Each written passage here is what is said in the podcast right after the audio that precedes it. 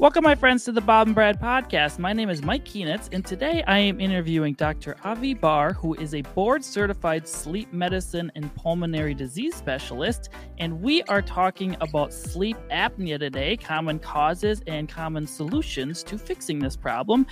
If you want to find out more information about him, you can go to his website, which is sleep.com. It is spelled S L I I I P.com. So without further ado, here is Dr. Avi Bhar. Welcome to the podcast, Dr. Avi Bhar. Thank you for joining us today. Thank you for having me on, Mike. So, today we're going to be talking about sleep apnea, but as you told me, you work with many other sleep conditions as well. So, to begin, would you mind us giving us a little bit of your backstory? Well, yeah, thank you. Uh, first of all, I'm a, a, sleep and pulmonary physician, and uh, I'm a founder and a practicing physician within our virtual sleep practice. It's spelled S L triple I P, but pronounced sleep. And we see patients in um, several states. We are in, present in about 10 states and growing right now. Uh, we see patients right from the initial consultation, follow up visits. We arrange for the home sleep tests if they need an in lab study, we will find them an accredited sleep lab that's closest to their homes.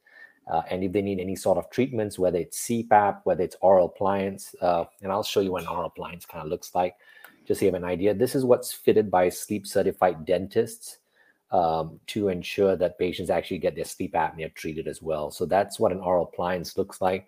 We will also find a sleep certified dentist closest to the patient's home whenever we need that, whenever they need that and we follow them up to make sure that if that's solved, what are the sleep issues they may have, but to completion. And we have annual visits for patients as well. So we act as their virtual sleep practice.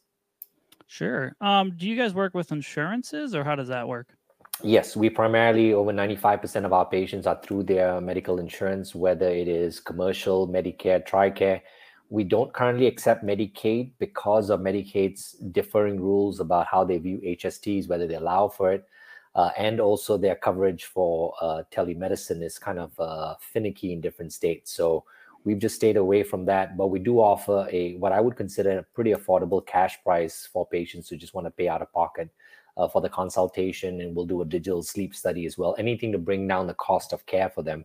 Because we want to ensure that we don't just act as a, a sleep practice for people who have insurance, but also if you don't and you need care, we're willing to offer that. And it looks like your website, if people are having trouble or not good with the uh, internet, there is a call us button right there in case you'd rather talk to someone as well. Exactly. So, we're going to get in our first subject here, which is sleep apnea. So, what is it and what causes it? Good question. So, sleep apnea really before even understanding sleep apnea we have to understand what we always what we consider the uh, the canary in the coal mine which is the snoring that occurs uh, and when I say snoring, it doesn't have to be the prototypical loud freight train type snoring. It can be any sort of breathing sounds that we make. So, what the actual snoring or breathing sounds basically tell us immediately is that there's a narrowing in our airway. Because you notice you and I right now don't snore well while we're breathing. That's because our airway stays wide open. So, air goes in and out silently. It's only when we drift off to sleep and everything, our muscles in our body relax, that's when the airway narrows and then the air having to squeeze through from here to get to about here. Your windpipe has cartilage, so it stays open, but from here to here, it's all soft tissue. And when air has to squeeze through such a narrowed passageway, it causes that vibration of tissue. So whether it is the heavy breathing or a snoring, it is all basically indicating that there's a narrowing in our airway. So that's what snoring represents, or heavy breathing, or any breathing sounds while we while we're trying to take a deep breath think of sleep apnea as the worst form, not necessarily the loudest form, but the worst form of snoring where your airway is not only narrowed, but can also sometimes come to a near complete close. What this does to you is that instead of allowing you to get into this good, deep dream sleep and waking up all bright eyed and bushy tailed, you kind of sometimes feel like your sleep may be broken up. And so even though you may get eight hours of sleep based on your in your watch, your clock, you actually never feel like you got that many hours of sleep. You don't wake up refreshed. It's like you charge your phone and you put your phone in the charger and you come back the next morning, it's half charged. That's how you feel. It's funny because most people, if they see that with their phone, the first thing they do is the next they're going to go to their Verizon store or whatever stores they go and just say, "Hey, I need to change my phone. I need to fix this." But as human beings, when it's come it comes to our own body, we tend to adapt and we use caffeine or routines to kind of help us get up, or we keep snoozing in. So when we don't feel we're waking up refreshed, we have to understand why. And so what happens is that when that airway of yours narrows, and this can happen multiple times an hour, when it narrows, the only thing that's going to restore muscle tone and open up that airway is the awakening of the brain. Because the deeper sleep your brain is in, the more relaxed your muscles are in your body. Same with your airway muscles. So here you are trying to get into deep sleep. It goes, uh oh, Mike, get out of there. So it lightens your sleep up. And then again, you try to get into deep sleep, your airway narrows, kicks you back up again. So this is what caused that fragmentation or the disruption of your sleep, not allowing you to get into the deep, refreshing deep sleep or REM sleep. And that's why you wake up unrefreshed. So that's what snoring represents. That's what sleep apnea is and why it affects the way you feel or how you feel when you wake up or how you feel when you sleep. So that kind of covers that. So you mentioned some of the symptoms in that explanation, but are there other symptoms of sleep apnea? So sleep apnea disrupts your sleep. So that that itself opens up a whole lot of symptoms. And again, how we perceive our sleep or symptoms is very much a, a personal experience. And and our usage of words tends to be within our own limited experience. So when we have disruption in sleep, a lot of times we assume that to be insomnia because insomnia covers I can't sleep, I can't stay asleep, I wake up tired. But what's driving that insomnia? Is that insomnia just a di- is that a diagnosis once you've ruled everything else out, or is that just a symptom? And so, not sleeping well and not waking up refreshed is the first sign of poor sleep or there's something wrong. Now, if you do have loud snoring, or if someone has seen you kind of gasp for air, or someone's seen you kind of feel like they, they, they hear you stop breathing like you snore they hear you breathe and there's a real quiet pause and then they kind of hear you breathe again those are kind of the more or, the prototypical the more common symptoms that we associate with sleep apnea. But there's a lot of other symptoms that we find whether how we perceive about sleep like you know waking up a lot waking up to use the restroom at night. That's also another sign of sleep apnea. Uh, so urinating at night frequently, because that goes against the body's natural mechanism to actually reduce urine output so that you can actually sleep through the night uninterrupted. So if you're breaking through that and still waking up to use the restroom, a lot of patients go down that pathway of you know getting their prostate checked out, or for women to see whether they have bladder issues because maybe pregnancy and there may be some stretching of the, the pelvic muscles, and people assume that.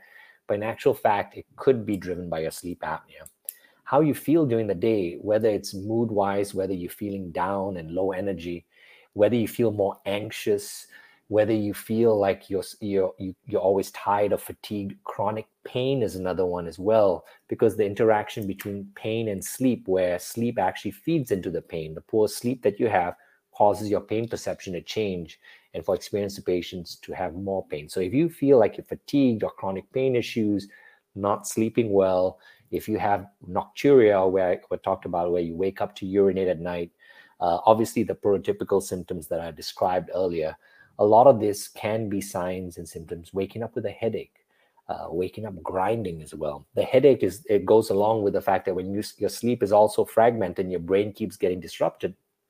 The headache is really because your brain has been on standby mode for most of the night while you were asleep.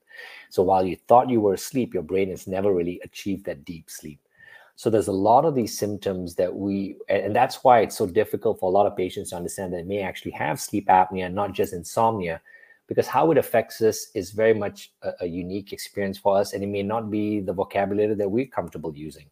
So if you go to your provider and you say, "Oh, I I have difficulty sleeping, I have insomnia," there's a knee-jerk reaction to give you a sleeping pill but have we missed out on a potential issue that we're not even not even addressing right now you know if you go to your provider and you say oh i'm feeling fatigued they're going to check your b12 level they're going to check a tsh level uh, if you're male they may check your testosterone level if you say i'm not feeling great i'm not feeling manly i can't seem to you know have an erection all of these things kind of take us down different sort of pathways and we go down the wrong rabbit hole it leads to a lot of blood work a lot of testing a lot of treatment you might feel slightly better but we always miss the mark on that and if we don't address the sleep issues that's very fascinating. I never heard that if you wake up to go to the bathroom, you could have sleep apnea. Mm-hmm. Is that mm-hmm. that pretty common? It is actually. It is. Uh, not everyone. Again, you know, this the same thing with like uh, uh, side effects of medications. Not everyone has it, uh, yeah. but a lot of people do. and they usually put it down to oh i'm getting older this is what i expect because this is what my dad had this is what my friend has and so we expect that we expect to wake up tired or we expect to wake up unrefreshed because hey i'm getting older you know this aches and pains are par for the course or you know i'm going through menopause and what's interesting with menopause is most women that go through menopause have the hot flashes and so on that may disrupt their sleep but this kind of goes away and their sleep persistently is an issue and what we find is that while men tend to uh, tend to come to our attention, as in the in the healthcare field, a lot earlier to complain about their sleep apnea issues, because usually men are like peacocks. They're they're loud snorers. They get picked up easily. Uh, their spouses, you know, force them to get seek help.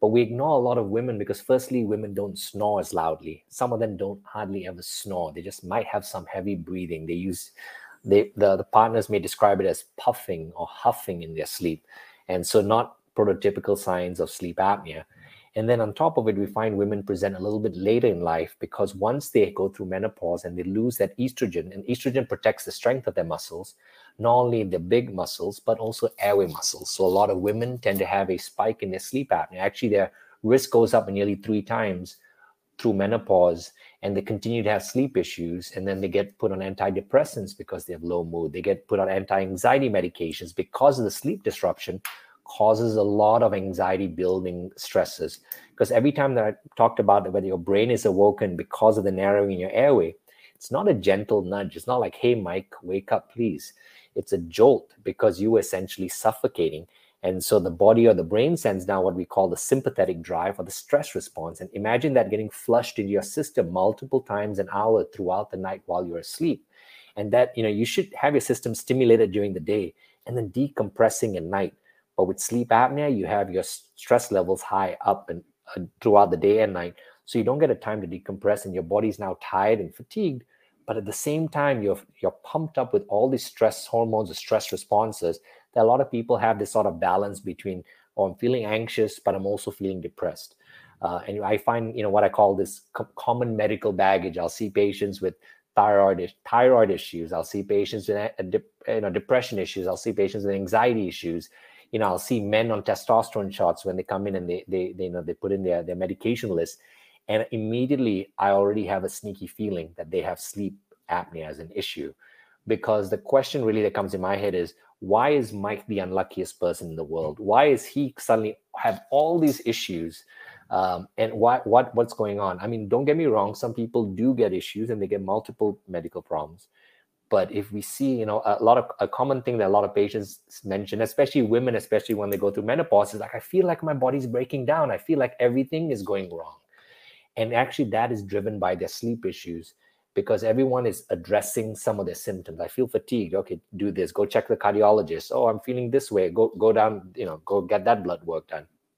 Go get this shot. Try this supplement. But no one really uh, stops and asks, "Are you sleeping well? Are you waking up refreshed?" Because a lot of providers nowadays are not well trained in understand, understanding sleep or addressing sleep. And there's not as many sleep physicians around as well. The US produces about 150 sleep doctors a year and if you look at the obesity rates and you look at, at sleep apnea rates, you look at insomnia and so on, it's such a large number of patients out there that don't get enough care. So the providers who, the primary care doctors, may be left to deal with that. And unfortunately, they have a limited number of time, a limited amount of time to kind of discuss the issues and kind of work through it, and let alone as well understand how to address it. Sure. Just so a common phrase I always hear my mother always said was, "I'm a light sleeper." that is that I'm I, I quote I kind of say that too because I do wake up frequently, but I fall back asleep. Is that like a sign of sleep apnea too, or is that something? Different? Well, it, so the light sleeper is the exact another thing. It's a red flag. Immediately I hear that, I've got a smirk in my head, and I know where, what's going on because we have to understand if you don't sleep or don't sleep well, the question is why. It's just like, oh, I, I don't feel thirsty or I don't feel hunger, I don't have a sex drive these are all very natural urges that we have, very natural systems that are in place to protect our, us and, and our health. And if they're not working well, we need to figure out why.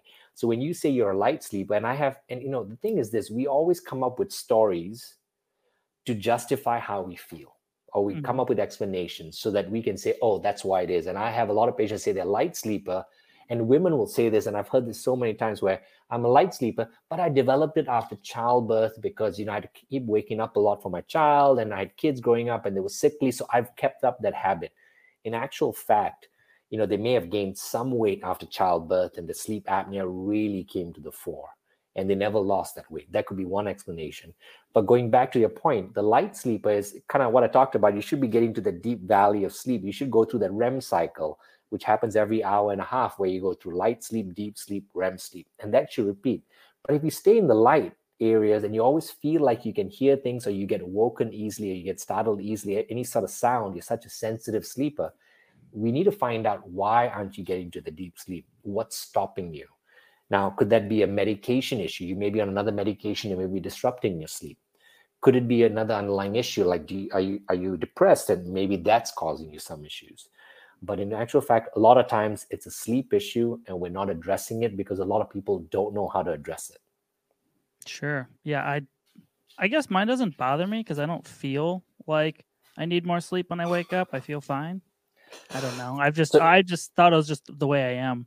Interesting thing as well, because you see the thing with sleep is that unlike um when you get short of breath or unlike pain, unlike anything that that affects us immediately, we know what it was like yesterday and now we're like man that's a big difference i, I you know i need to seek help but sleep is something that creeps up on us over months to years you don't just develop sleep apnea overnight it takes months or years to start building and then becoming more and more apparent now when you're younger just like i explain to patients you know I, maybe it's probably not the best thing for, for a doctor to say this but when you're when you're younger and you drink maybe a few extra drink or alcoholic drinks you can kind of brush off the hangover the next day pretty quickly um, but as you get older, man, that kicks you in the butt.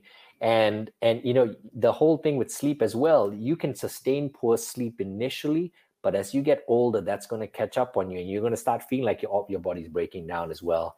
And the thing that I talked about that that time lag is that our expectation of sleep, because it happens so gradually, also changes our expectation of what we should feel like when we get up. I'll give you an experience recently that really I, I think uh, was insightful for me. I was recently diagnosed with sleep apnea. Um, and it came about because my wife mentioned that I, I, I, snort sometimes and so on. And I and I really was looking back because I, I do this every day. And I was like, all right, am I feeling the same when I noticed that I haven't been? I used to about a year ago, I used to jump out of bed and ready to go. I could work out and this, but I've been making excuses. I've been snoozing in a little bit more and I've been blaming it on work stress but in actual fact, it was my sleep apnea. Uh, and, and it's only because I'm so attuned to kind of being, is this sleep apnea? Am I feeling, am I the same person that I was six months ago when I wake up and I could tell the difference? So I started therapy and it's much, much, much better now. Um, so yeah, that kind of gives you an idea. Sometimes our expectations of what we should feel like really that's what delays seeking care as well. Sure. So you talked a little bit about snoring before, but you have to snore to have sleep apnea? No, not really at all. Um, another funny story, and this is more of an embarrassing story. Uh, I've been married to the same woman for 11 years. She's a physician. Um, she does not snore, and I failed to diagnose her with sleep apnea. And because she does not snore, and again, am I am I listening to her at all hours of the night? No, I'm not. So whenever you ask your spouse or your partner, bed partner, do you do i snore it's like do i snore the first few minutes when you're listening to me and the last few minutes before i wake up? And that's the only time we actually listen to. So are we actually hearing them breathe throughout the night? The answer is no because our muscles in our body the muscles in our airway get more and more relaxed as the deeper sleep you're in which tends to happen later on in night at night. You you get more rem sleep as the further in the night you, it goes into. And so we tend to either like i said women tend to heavy breathe they puff. Uh, men may snore, sometimes hardly. You know, I get this, I only snore when I'm really tired. Yeah, but that's because you probably were snoring and really slightly. But when you're really tired, there's you kind of go through different sleep cycles a little bit, and that changes which sort of stages you're in, and that may cause you to snore a little earlier in the night, and that's when your partner may pick up on that and say, "Oh yeah, you only snore when you're tired," so that shouldn't be a problem. Actually, that's not the case because the snoring already or any breathing sounds already indicates that there's a narrowing in the airway. And if you're feeling you're not sleeping well, whether it's falling asleep, staying asleep, or even waking up under fresh, then you might have a sleep issue and need evaluation. So this is a little off subject, but if people I know when they drink they snore, is that because they're getting into a deeper sleep or? So there's various reasons why. Uh, it's a different kind of sleep that they go into, but there's also a lot of fluid buildup in their system because the excess fluid that they take in. So sometimes our soft tissue, our airway, uh, gets a little bit more engorged and more likely to be collapsible. Uh, so there's various reasons why alcohol may make us snore, but we do make sure you know a lot of times patients will have their sleep apnea issues predominantly where they drink and they don't have as much issues when they don't drink and that's because the sleep apnea does worsen with alcohol because of how it relaxes your muscles and so on and how it kind of uh, may engorge your airways as well to kind of be a lot more narrow. So there's various reasons why. So uh, you know we will usually if a patient is a you know two glass of wine drinker at night when we do the sleep test we'll tell the patient you do what you normally do. If you have one or two glasses of wine we want to see that normal state because we don't want to test you in an artificial state that you don't normally live in and I'm not trying to pro- propose that you drink every night, mm-hmm. but if that's what you do and that's part of your usual routine, I want to make sure we see that because otherwise we may miss the diagnosis. Sure. Ah, interesting. Makes sense. So we're going to get into how sleep apnea is diagnosed and what are the different types. Okay, uh, so I'll start off with the types. The type, the two types of sleep apnea, one is called obstructive and the other one central obstructive sleep apnea is by far the most common, uh, and it is the one that I talked about where the airway narrows. And that's what kind of stops your breathing from occurring. So you don't actually get to move air in and out.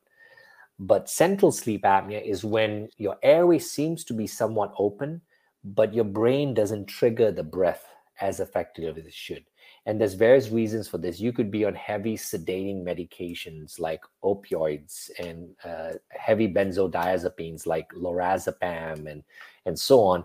These medications really then may reduce your respiratory drive causing you, your brain to kind of be sluggish and not prompt the next breath to occur. Uh, then there's also health issues that may cause that. You may have a stroke in certain parts of the brain that may not trigger the breath as well. So that's when central apneas may be more prominent Apart from medications and strokes, you can also get it if you have heart failure. In very bad heart failure, because of how the blood circulates and the oxygen levels and the carbon dioxide levels doesn't give feedback as quickly because of sluggish blood flow, the brain doesn't get feedback about the control of the oxygen and carbon dioxide. So it tends to overshoot or undershoot. And that causes us to kind of stop our breathing and then have huffing and puffing and then stop our breathing again. So the that central apneas can exist as well in patients with that. But just having central apneas in your sleep study results doesn't mean you have central sleep apnea. We all have some component of central events that may occur. We have that a lot more when we're younger as kids. But as you get older, you may still have a small number, but that's that's by far not the most common reason. So for you to have central sleep apneas, you need to have most of your events, over 50% of them being central. And the treatment options available at that point are very different. Uh, the testing for central sleep apnea, you asked about testing, will likely have to take place in a sleep lab itself to make sure that they're capturing uh, everything that's going on and making sure they can tell the difference between obstructive and centrals. Because home sleep tests, which are generally done for a lot of our, our obstructive sleep apnea patients, now the newer sleep home sleep tests do a very good job of picking up between central and, and obstructive. However, the older type devices weren't as good at picking up the difference. So the home sleep test comes in various forms we do two different kinds of sleep tests. One is actually a ring based test that actually just sits on your ring finger. Um, and it uh, it just records uh, it it syncs with an app that you download and what it's meant to do is actually recording characteristics of your blood vessels which are connected to your heart and so your heart responds in different ways based on breathing events that occur because of how you breathe and how your chest wall interacts with your heart and so on. There's sort of these characteristic signals that occur when you're not breathing well. So that's how that device figures out, even without having any sort of things on your face. With that ring, it's able to actually monitor and tell you whether you have sleep apnea. So that's one type of device that we use. And then there's a second type of device that we frequently use that's also the common workhorse among a lot of other sleep practices. It's what we call a device that has three sensors one is looks like an oxygen delivery device that's measuring, but it's actually measuring your airflow. So it's not delivering oxygen, but it kind of looks like it. The second sensor is a, it's a pulse oximeter, and it measures your heart rate and your oxygen levels. And the third is a chest wall belt that goes around your chest wall to measure your respiratory effort. So it's trying to figure out is if you're trying to take a breath, does it see a drop in your airflow here, which means that you're not moving air, and at the same time, it also sees an oxygen level drop. Um, so that's how it picks up on sleep, obstructive sleep apnea, sleep apnea in general. So those are the two gen, uh, type type of devices that are home sleep tests that are uh, very common and frequently used as well. So do those work for the central type sleep apnea too? Then you can, yes, exactly. So when we see patients with a predominant central apnea on the home sleep test, we will then, following that, send them depending on how how compelling their case is. Because if I see like nearly 50% of cases and this patient has no risk factors, nothing clear as day, I'm going to assume that the machine was probably meaning obstructive apneas and not central apneas and it misdiagnosed that and treat them as an obstructive apnea because that's the most common. Because otherwise, if you go down the pathway of assuming that this is central, then you send then you have to send them for an in-lab study, which some for some patients can cost anywhere between seven hundred to thousand dollars out of pocket if they haven't met their deductible yet we're always concerned about making sure we take care of the patients and we want to make sure that we don't kind of put them through any financial uh, difficulty. Uh, because we don't have a financial interest in getting them to the sleep lab we're just wanting to do it for clinical reasons. We don't own sleep labs. We don't have contracts to read sleep studies at sleep labs. So whenever we refer a patient we also have to take into account whether the patient would want to go through it and what benefit it is for us as well. How is it going to affect our treatment so if they don't have that many centrals, but we're going to assume that they have an obstructive events and mainly maybe some of them misdiagnosed as centrals. Uh, but if they come back and there's a lot of central events and they have all the risk factors for central sleep apnea, like either they've had a history of stroke or they take heavy medications, sedating medications, and so on, that's when we will prompt them to go to sleep lab because they may need a different type of CPAP machine or a breathing machine, or they may not even need one. They may need a different, they may just need oxygen, for example um, if if that's what they truly have. I wish I would have talked to you before my girlfriend got a sleep apnea test recently because her bill was way more expensive than what you mentioned. yeah, uh, it, it's it's sometimes crazy because, and again, this is not to speak ill of of other sleep physicians, but just to kind of be aware of the conflict of interest. When you're a sleep physician in a, in a, in a local area uh, and are two or three sleep labs, you probably read at all sleep labs what you're probably going to do is try to get your patient in one of the sleep labs because there is a, a, a, sort of a dirty secret that you actually get paid three times more to read the same sleep study from a sleep lab or a similar study. And don't get me wrong, the in lab study has a lot more data. It does take longer to review. It does cost more to the patient, but the physician as well gets paid more. So there's usually a conflict of interest there uh, and uh, and we try to we try to stay away from that by managing a lot of this is home sleep tests, and then we send them to a sleep lab, but only when we're clinically needed. But yeah, there is a lot of conflict of interest in healthcare as well uh, that that doesn't allow for for appropriate patient care, whether it's financial or clinical. Right. Oh well, too late now for her. uh so our next question are what are the risks of untreated sleep apnea and how can you actually treat it? So the risk for untreated sleep apnea is eh, we, we're understanding more about the effect of this in the last 10 years, uh, right from, let's talk about mental health, uh, right from anxiety, depression, bipolar disease. Uh, overall, we see that there is the evidence now that we have a bi-directional model, meaning that sleep feeds into poor mental health and poor mental health feeds into sleep. So, you know, previously we was try to figure out why don't we treat the, the depression first because that should help the sleep, or let's treat the sleep first. But in actual fact, you should try to address both at the same time. Uh, because we know that there's a worsening in sleep, in, in, in depression, anxiety, and all mental health issues if we don't address the sleep issue. So one thing is worsening, or even, and I talk about mental health. I'm also including uh, attention deficit disorders and so on. Uh, and you know, mental health is one that definitely deteriorates when we're not getting good sleep. Number two is heart disease as well. Things like um, uh, what we call atrial fibrillation or heart rhythm issues that gets triggered or uh, re-triggered if we don't treat our sleep apnea. Uh, it can cause you to have pulmonary hypertension, which is pressure within the heart that's due to breathing issues as well. And pulmonary hypertension can be triggered by sleep apnea. Atrial fibrillation can. You can also get angina or chest pain, what they call atypical chest pain. So you wake up with chest discomfort or chest soreness, but a lot of it is stemming from the fact that your body was trying to breathe and your muscles were working hard the night before. But sometimes you can't tell the difference. And if you're slightly overweight or you have diabetes or high blood pressure and you have chest pain, the, the physician has to take you seriously because you could actually be having a cardiac event. But if the workup usually ends up being negative, it's because you have sleep apnea, something that triggered that uh, that chest pain or atypical angina. Um, some people have reflux. So reflux is another thing that frequently occurs in combination with sleep apnea, uh, because the the narrowing of the airway. You know, there's something called the Bernoulli effect. So when you suck on a straw, you'll notice that the middle portion of it collapses. That's because of the drop in the air pressure here causes that narrowing. So same thing when you're trying to suck air through a straw, which is a narrow passageway from here to here, it creates a negative pressure at the back of your throat, which then drags up your gastric juices and causes reflux. Plus, you're laying flatter than you would be during the day. So now, not only is the stomach in a, in a closer plane to your throat, but now you also have this negative pressure generated at the back of your throat that draws up reflux so you have you have mental health you have cardiac issues you then have issues related to to reflux. You can also get worsening of your asthma and your sinus issues uh, any breathing issues as well because we find that when when patients have breathing issues they sleep they have breathing issues and then they have sleep apnea the repeated collapsibility of the airway throughout the night whether it's here here or even lower down your lung causes an inflammatory reaction the body is stressed, it's inflamed, it gets more engorged with inflammatory markers. That's what causes a lot of sinus issues, congestion, post nasal drip. And we find that once we treat these patients and the airway stays open, that it's not con- constantly collapsing, and it collapses because of the Bernoulli effect as well.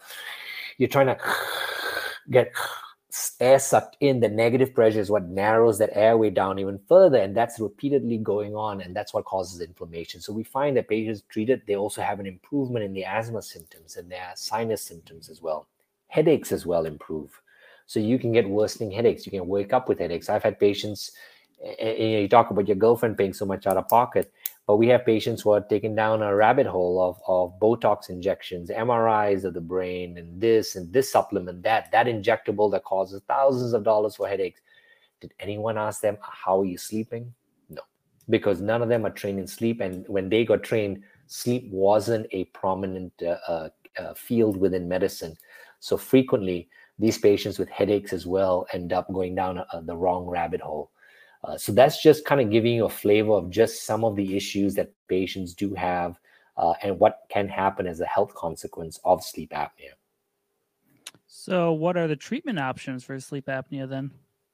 So, treatment options, thankfully, now are a lot more than what they were. Now, I'll talk about the the scariest one, which is what everyone seems to to hate. Uh, it's a CPAP device, and I'll show you what a CPAP mask nowadays looks like. You see this? It, it's not as scary. It, I'll, it is not the sexiest device. I didn't say sexy, uh, but it is it is not as big and hulking as we assume that. To, a lot of us have this uh, in a Top Gun, uh, you know, Darth Vader look-alike uh, image. But the masks nowadays are a lot better. Plus, the machines nowadays, the CPAP, are pretty much near silent. Like you don't even hear it. Uh, so the machines are much more intuitive. They've got automatic algorithms that doesn't matter whether you're on your side or on your back, whether you're in deep REM sleep or whether you're in light sleep.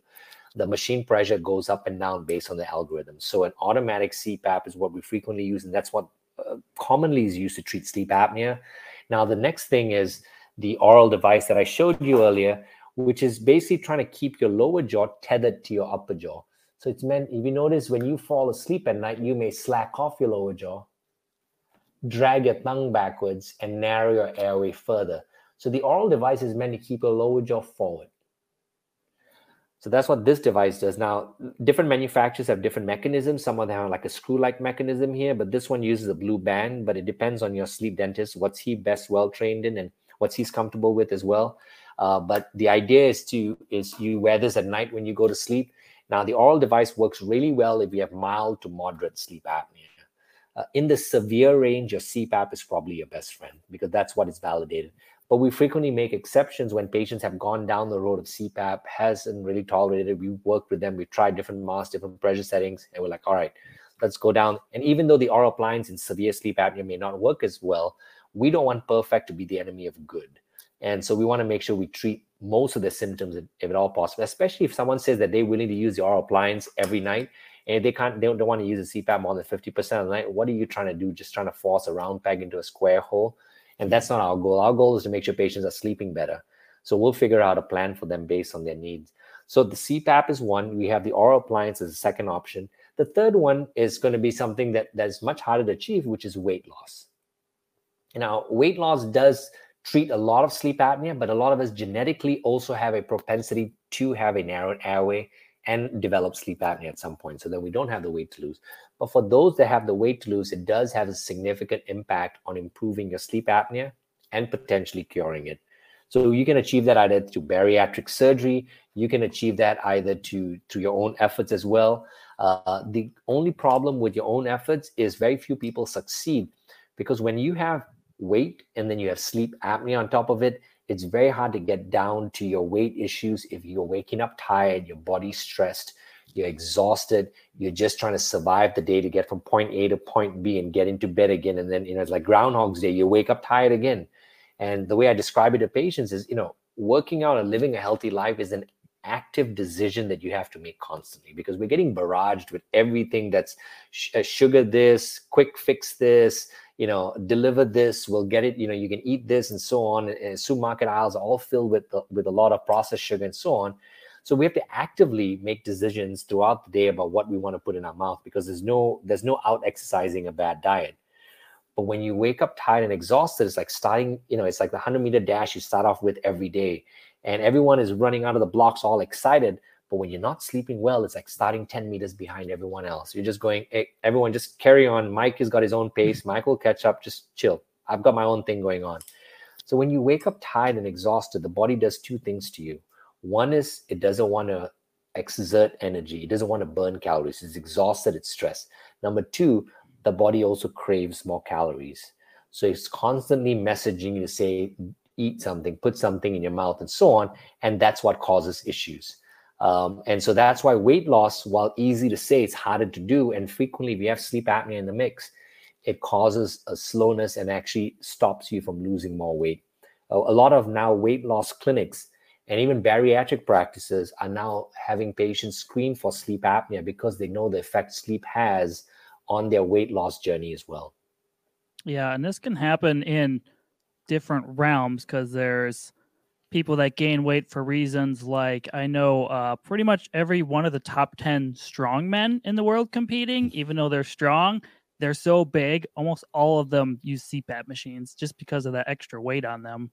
Yeah, NFL players as well because of all their muscle mass and so on. It doesn't allow for much. I mean, sometimes I look at, uh, you know, I do this so I walk around in the crowd and I see people and I'm like, oh, sleep apnea, sleep apnea. I was like, I just, I, I want to just tell them, please go get help. You don't have to see me, just get help. There's help out there for you. Um, but there are the treatment options as well. So weight loss is one now. One thing I want to caution against is surgery for quick fix nasal passages, deviated septums, large tonsils. Now, with while they may work for kids removing your tonsils, for adults, there's been a lot of these sort of therapies, laser therapy to remove excess tissue, but that kind of dumbs down the dynamic and complex airway that we have. You know, we have we have airways here now. If if let me just put it this: in a lot of patients that might have nasal surgery, they've had oh my my ENT guy said it was deviated. I did this, did that, it felt better. Oh, but you know, I still snore. So yeah, you know, if this was the only fix that you needed for sleep apnea, then guess what the body would do? Open your mouth, bypass the nose, and you you cure your sleep apnea but it doesn't happen that way because our airway is a lot more dynamic and complex. So it's it's longer and it stretches all the way down here. Just trying to fix this or fix this or fix this doesn't solve the issue. It may put a band-aid on it. You may feel better. You may snore less for a few months or a few years but sleep apnea will come back because the idea that you can cut and chop and change and so on and, and that's how you'll you'll deal with the body is uh, a little short-sighted um, and, and, i don't think it really gives patients the idea because a lot of patients come back to us going well you know i did well for a few years and then i was like yeah i know because the data as well supports the fact that there's very little surgical intervention that can help with with uh, with issues. Now with children is different. There's a lot more evidence for tonsillectomies but even we find now that these patients should be followed up because a lot of them continue to have sleep apnea though their symptoms may not be as dramatic. And then they end up having uh, behavioral issues uh, learning issues and so on and then they get put on ADD medications and they get put on this and that and then you're just kind of playing whack-a-mole but you're not addressing the fact that they're not sleeping well and no one asks them are they sleeping well?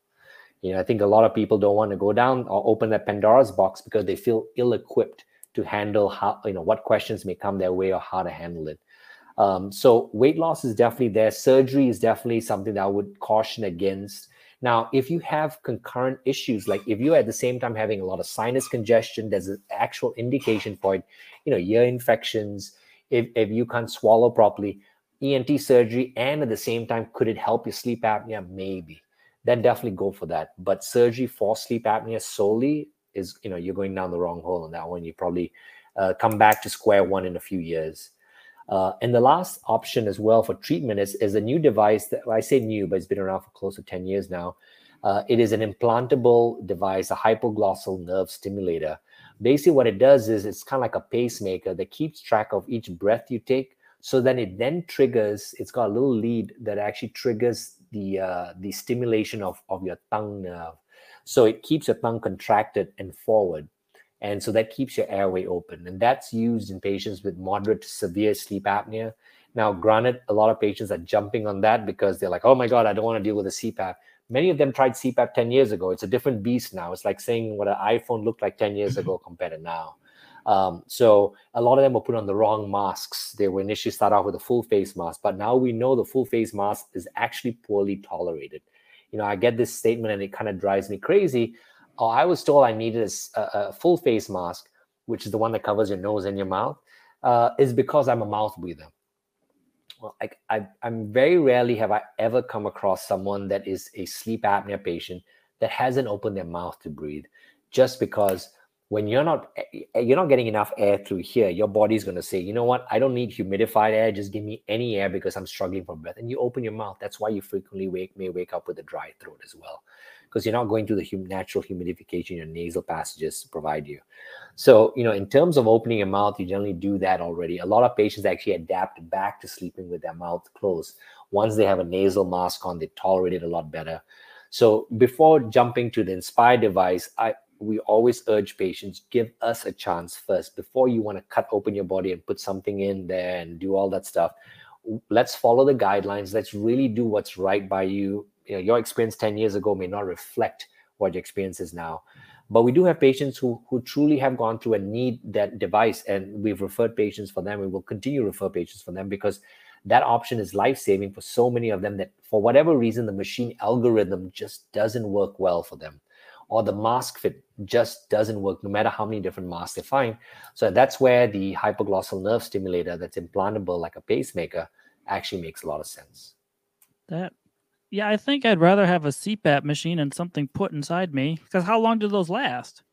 Until the batteries run out, then they can change that out. But again, that takes into account that it, it works forever and it doesn't. And and you know, leads leads may break, the leads that they implant may break and so on. So you might need redos it's yeah. it's a fairly new technology so we don't really know the long term effects of it but again i think you know i don't want to be someone that is afraid of of of of of advancement because hey we run a virtual practice so we have to embrace everything that's new even though it makes me feel uncomfortable to have to put something implantable in you but we will get to that in a stepwise manner because i would want to treat you the way i would treat a family member of mine because otherwise i can't sleep at night if i've done something that i've taken cut corners and I've just listened to you because consumer is king, I'm doing you a grave injustice. So I'm always honest with patients, and our practice is, you know, that's what we like about what we do because we can be honest with patients, explain to them these steps, and and we're not we're not trying to just sell them on the fact that they have to go on a CPAP because we want to make sure they understand their options.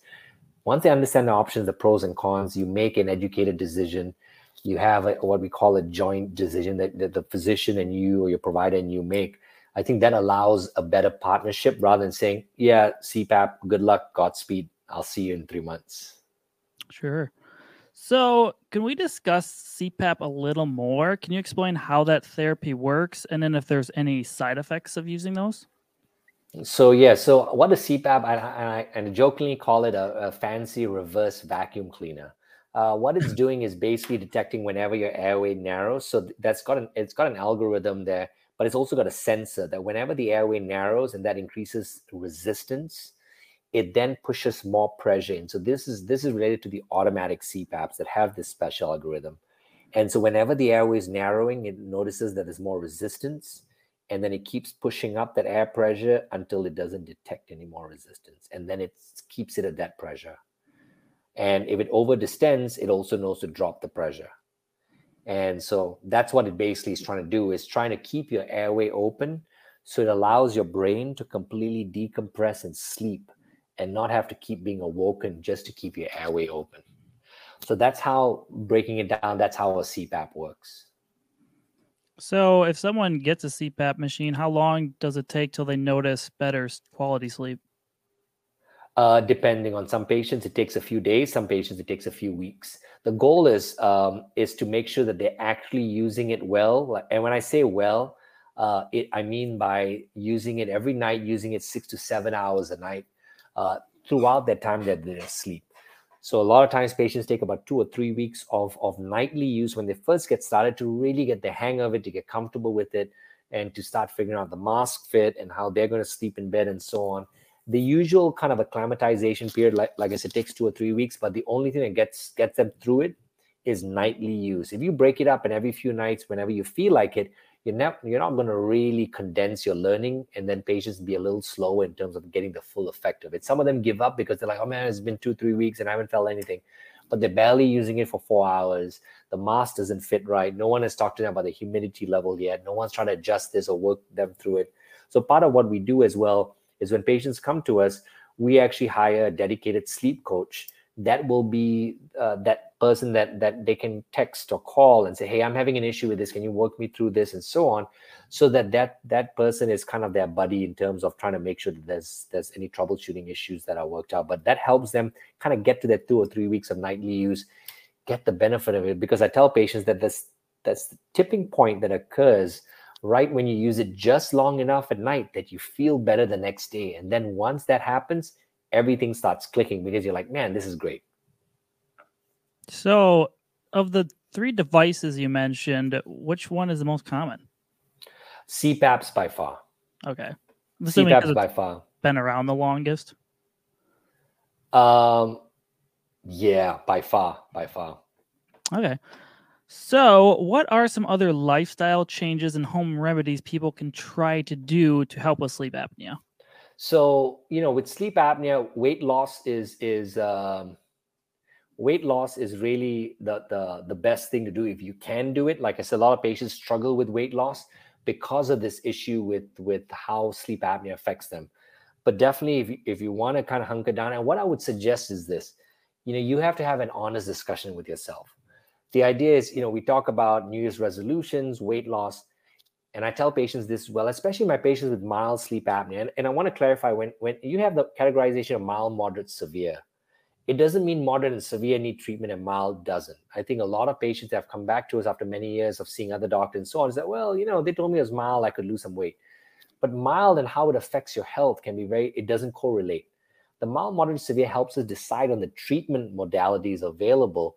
But for you, for you having mild, you might actually have a large number of symptoms while I have patients on the other side where they have severe sleep apnea and their symptoms are minimal. And the only reason they're there is because their spouses force them at gunpoint because they're loud snoring.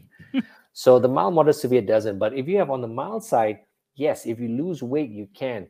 But be honest with yourself, set goals, set deadlines, because you don't want your life to be a rec- recurring video reel or the same thing over and over again and your sleep apnea worsening, you accruing all these other health issues because you never got the primary issue resolved. And so if you want to do weight loss, I would say set a target weight and a target date.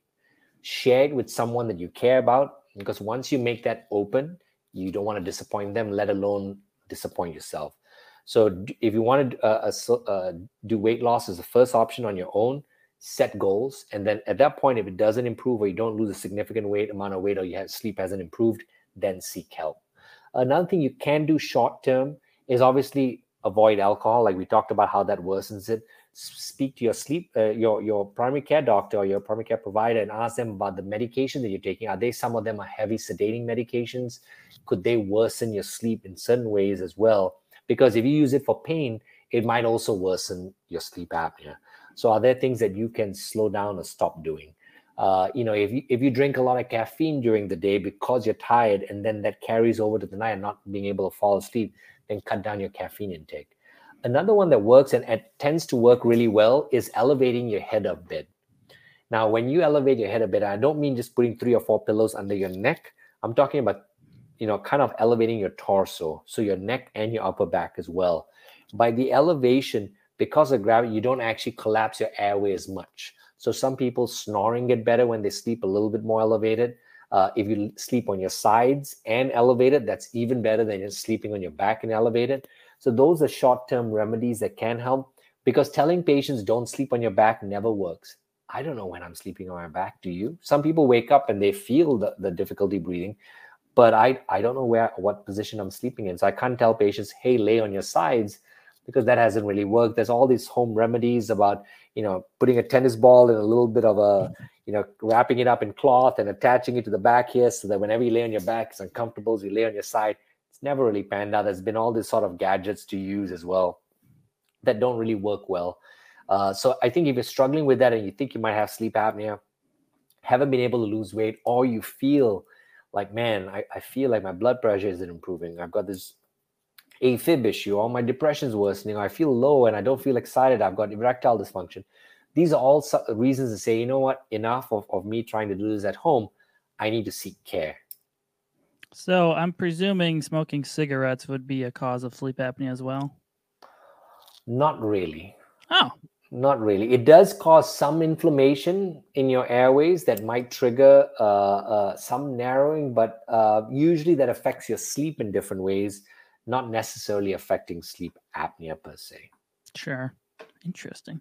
Uh, my last question is: Can mouth taping? But don't don't don't smoke. I don't smoke, so that's my PSA. we do have a couple studio camera guys that smoke. We've been harassing them for years, but hasn't worked yet. Anyway, uh, my last question is: Can mouth taping help with sleep apnea? So yes, it can, and and for patients with snoring or very mild sleep apnea, the idea of taping your mouth actually it, it's not so much that you force air through your nose, it's more that you keep your jaw forward.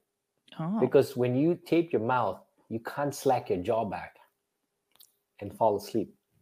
It keeps your jaw forward, which keeps your airway as open as possible. Now, how long does that last for? in terms of treatment. I don't know, maybe for if you have mild sleep apnea or if you snore a little bit and so on, is a vibration of your tongue that's causing at the back of that, the narrowing, it might help. But it's, in, it, I think it's it's pretty much a short term fix. It's literally a band aid on a problem that you're not dealing with, um, and and and it, it might be a short term fix. You might want to use it only when you drink alcohol. If you drink alcohol once or twice a week, and that's the only time you snore, maybe. Um, but uh, it's not a long term fix. It's already a clue that something wrong and it will progress.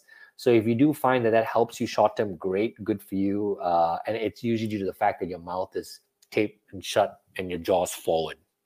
So I'm guessing the if that worked, then the long term solution could possibly be the mouth fixture you're talking about earlier. Yeah, and again, it depends on the patient as well. Some people don't like the idea of anything in their mouth. Uh, uh, people that have a major dental work and false teeth and so on can't use the oral device. Uh, but yeah, so a lot. Oh, the other thing that I didn't mention is also talking about the oral device is grinding. Teeth mm-hmm. grinding mm-hmm. Is frequently triggered by sleep apnea. So if you grind your teeth, it's likely due to that. And don't just get a mouth guard that just sits there because it's gonna you'll you'll find that you chew through it. Because what's triggering the grinding is the apnea episode. So whenever you're whenever you're I know I'm going off in tangent here, but I just want to make sure that everyone listens to this. When your airway narrows, and I said your brain is awoken to kind of restore muscle tone, it just doesn't have a, a simple one finger wand that goes open up this muscle. It activates all your upper airway muscles, which include your jaw muscles as well. So it contracts forward, So when you're slacking off, your jaw slacking off, and your airway narrows, and you have an apnea event, then you you move your jaw forward and outwards, which causes the opening of the airway. So a lot of people's grinding is due to sleep apnea, and the mouth guard can you can use CPAP to treat that. You can use the mouth guard as well to treat that. The main thing is to treat the sleep apnea, which is driving the apnea, uh, driving the grinding. Sure. So, do you want to mention again your website where people can find you at? Sure. Yeah. Uh, our website is SL, so S for Sam, L for Larry, triple I, Indigo, Indigo, Indigo, P with Peter, uh, dot com. So sliiip.com, it's pronounced sleep. That was the cheapest way for me to get the word sleep. Uh, and we are in uh, about 10 states right now New York, Connecticut, uh, Illinois, Kentucky, uh, South Carolina, Virginia, Georgia, Florida, Alabama, and Texas. How many different uh, doctors are on your team? I see two on your site. Yeah, two, and we're hiring a third, and we'll probably have a fourth soon as well. So uh, we, we're uh, because we're pretty booked up right now. So that's why you know a lot of uh, a lot of times our expansion as well is dependent on getting the right people in. We're very focused to make sure that we bring in the right right person because you want want all the doctors to kind of feel like they have an environment where they can thrive in, do what's right by the patient, uh, and enjoy the work. And so, you know, there's a lot of these sort of uh, overnight tech companies saying, "Oh, we're in 50 states," uh, but there's no culture of care in them, and it's it's uh, it's a big machinery. We're trying to make sure that we actually try to build a, a virtual practice that gives a shit excuse my language.